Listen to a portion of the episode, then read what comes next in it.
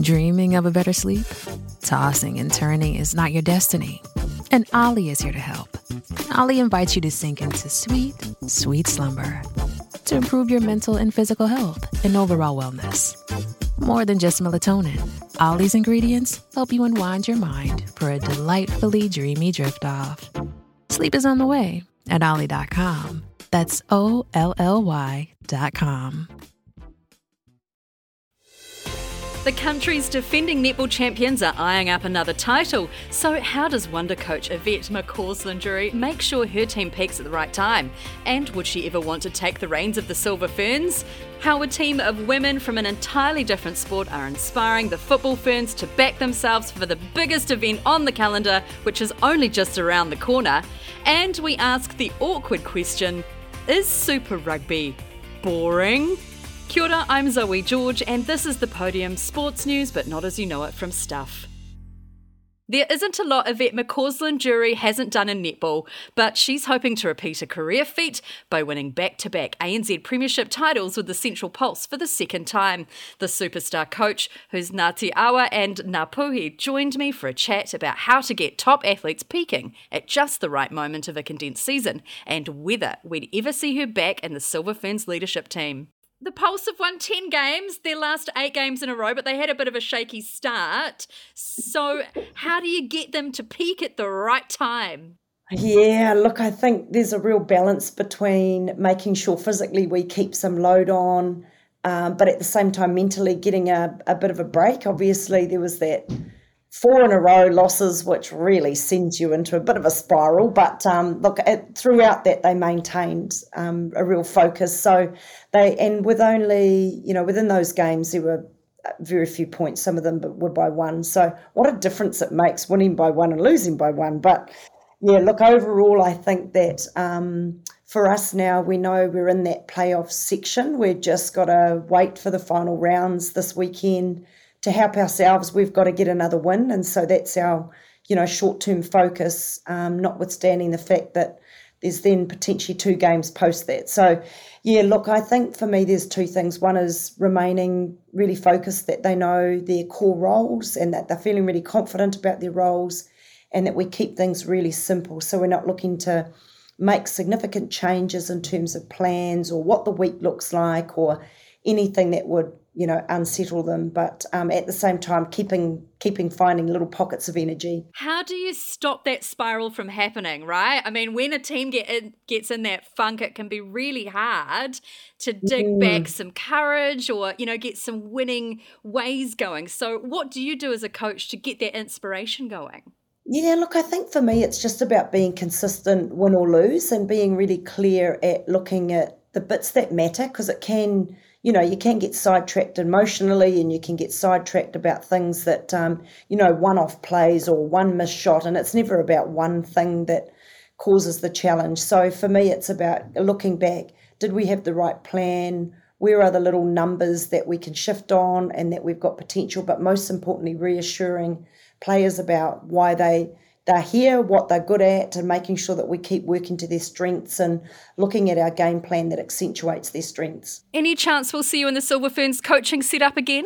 Oh, look, you know, you never say never. I think they're doing a great job and they've had huge success. And we hope for this World Cup. It's a huge mission. And while I have the privilege of heading over there as an assistant with Fiji, it's a really different um, pressure that that we'll be under in comparison to the silver ferns. So you never say never, but my you know support is there with them in terms of making sure that from this perspective, in terms of being a coach here with the Pulse, that we're working hard to prepare players that that can compete there, and and they've got to sit back and wait for that selection on June seven, and and then our part from there is just to get behind them all. So yeah, look forward to it, and, and no doubt there'll be opportunities ahead down the road, and who knows. But um, right now, they've got the team they need in terms of their coaching and management panel. So yeah, they have my full support.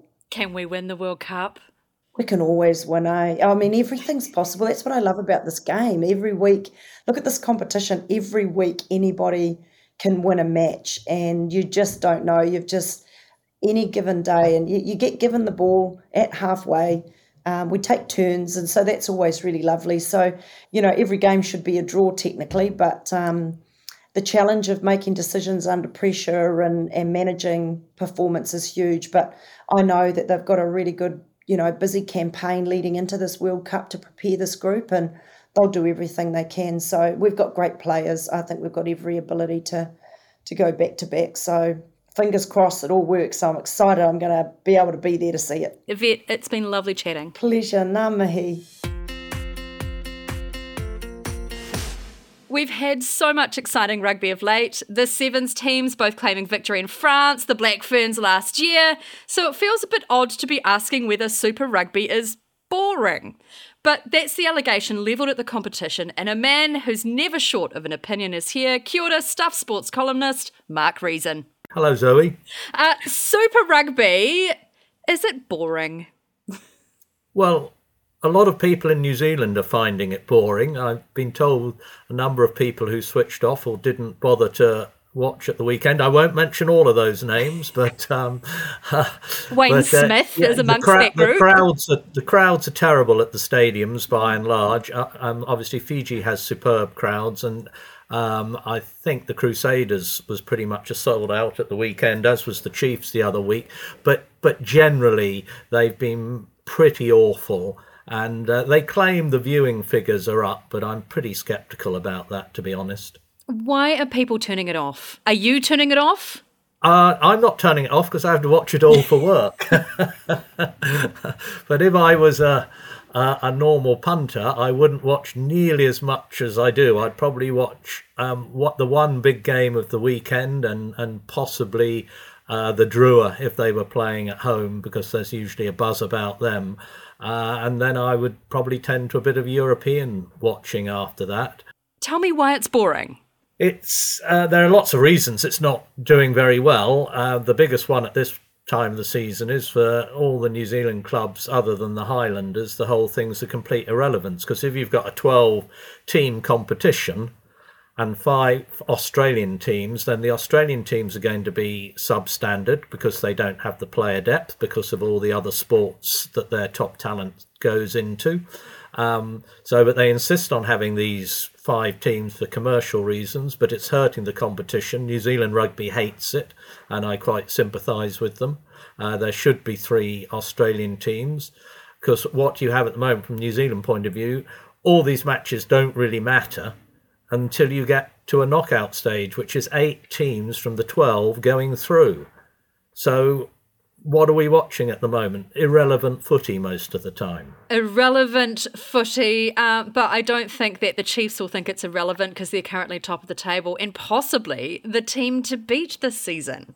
They are undoubtedly the team to beat. Uh, it was notable uh, how much poorer they were at the weekend without some of their big forwards and also um, they had a lot of line speed put on them as well. Uh, the defence against them was very, very good. And at times, McKenzie struggled a, a, little bit with that, I thought, which he hasn't uh, in previous matches. So it will be interesting to see how they roll when the big games come on. Um, but they've been the most entertaining team to watch as well because of their back three has been superb. Um, and I think and hope two of them might might get onto the plane to the World Cup as as bolters. Well, with Super Rugby not being that inspiring, what does that mean for the All Blacks in the build up to the Rugby World Cup happening in September? Well, I think the biggest thing they miss is South African opposition. Uh, because of the line speed the South Africans bring and because of the sheer physicality of their forwards. So, a lot of the time over here at the moment against Australian teams, it's kind of popcorn footy and, and, chuck the ball about all over the place and, and win by 46 points to 20 or something like that. Um, so it's not very good preparation for the kind of hard rushing defences and much more physical games they're going to get at the World Cup. so I think that gives um, the All Blacks coach's difficulty with the preparation and, and slight difficulty with, with selection when you're not looking at like for like in terms of what they're going to to face in France in, in later in the year. Mm, well, Mark Reason, thank you very much. Pleasure. The football ferns are, of course, looking ahead to the World Cup, which starts in a little over 60 days. Ah, oh, so close. But what you might be surprised by is who's inspiring the team to do their best. Defender Claudia Bunge told sports reporter Andrew Voerman she chats to star Black Fern kicker Renee Holmes, and the football women are so inspired by what their rugby counterparts achieved. Yeah, it was amazing what the Black Ferns did, and also her having like a massive role playing big minutes and being like their starting kicker um, was so cool. We were actually in Christchurch when the um, uh, World Cup final was on. Um, and I think we had just had our game, and all the girls were down in the hotel watching the game, and yeah, we went crazy. It was so awesome to see, and you know, she was obviously a very good football player as well, but um, yeah, it's awesome to see her, you know, do well, and um, she's been very successful. Um, she probably, in my opinion, would have been a really good football player as well if she kept at it. But it's good to see that her kicking skills are coming in handy. Um, and yeah, what they did uh, last year was huge, and hopefully we can um, take a bit from what they did, um, and yeah, keep that momentum going for the women's game. But it's not just the people on the pitch gearing up for the event. Despite it being one of the world's biggest sports events, it simply would not run without the energy of nearly 5,000 volunteers. Among them will be Jenna Vreeberg, assistant principal at Wellington College, one of the biggest boys' schools in the capital, and she's with me now. Hi, Jenna. Thanks, Zoe. Why did you decide to be a volunteer for the FIFA World Cup? Um, in a nutshell, I really just wanted to be involved. Um, I am a sportswoman. I've played sport all my life. Uh, football and softball are my main sports, but I've played a bit of volleyball. I've played a bit of everything in my younger days. Um, and I've just been really encouraged and really proud of what's happening in women's sport at the moment. And I don't think I ever had the dedication required to make it on my own back when I was a teenager. But it never really seemed like a viable option in the 90s, 2000s for me to pave out a, a career in sport for me. Um, netball was never my thing, and so every other sport really wasn't big. And I know netball still struggled as well. So I find myself getting really emotional when I see what's happening with women's sport at the moment. Um, and case in point, I went to a um, Phoenix women's game earlier this year, season ticket yes. holder. Nice. um, and I found myself a blubbery mess in the stands at the 80 minute mark when the Yellow Fever took their shirts off and swung them around for the women. And I think it was the fact that it was a lot of men treating women exactly the same and really valuing them in their space. So, yeah, fierce feminist, but a blubbery feminist the older I get. Um, and this FIFA Women's World Cup, I just wanted to be part of making it happen and continuing this glass ceiling breaking that we're seeing happening. Mm. So, yeah. 2,000 volunteers, I understand, for the World Cup, which is very exciting. So, what are you going to be doing? I am going to be involved in match operations, which I am still yet to have my training. But from what I can tell, it is basically being a gopher behind the scenes. So, helping out with setting up changing rooms, setting up meeting rooms, helping direct people, being in and around Wellington Stadium in the halls in the back there, helping things happen.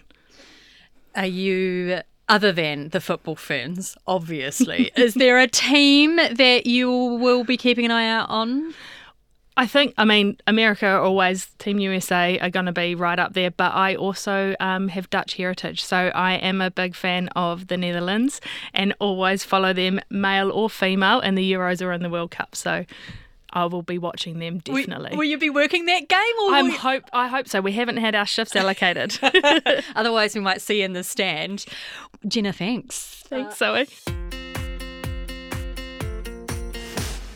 Here's what else is making headlines. Kiwi golfers Ryan Fox and Steve Alker are back in action this weekend for the PGA at Oak Hill Country Club in New York. They are chasing a 15 million prize purse. Alker tees off at 11 and Fox at 11:30 Thursday night New Zealand time. And it was a fast turnaround for Fox, who was home for the birth of a second child earlier this week. Former Warriors player Manu Vatuvei, who was sentenced last March to three years and seven months for importing methamphetamine, will return to his old club's well-being department as he's set to be released from prison on parole on May 31st.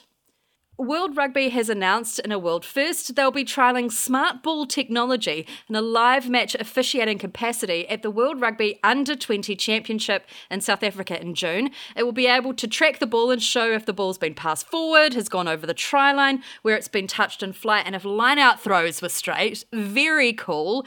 And speaking of the Under 20s, the New Zealand team will face Under 20s Wallabies in two World Cup warm up games in Wellington on Monday, the 29th of May, and Saturday, the 3rd of June. June, it's a great chance to spot some super talent before they head off to the championships.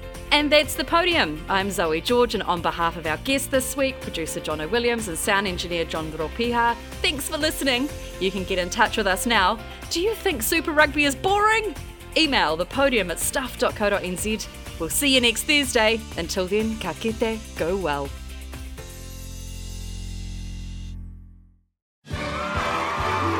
Kia ora Aotearoa and welcome to the Big Stuff Quiz. I'm your host, Imogen Wells, alongside my assistant, the wonderful Chris Reed. Hello, everyone. Each week, we'll release a new episode to test your wits with two rounds of 10 questions one pot luck round and another that's very loosely themed. A bit tangential, even. Such a good word. If you think you're up for the challenge, go and follow our show on your favourite podcast platform. The Big Stuff Quiz is out now. The Big Stuff Quiz is proudly brought to you by Melbourne. Every bit different.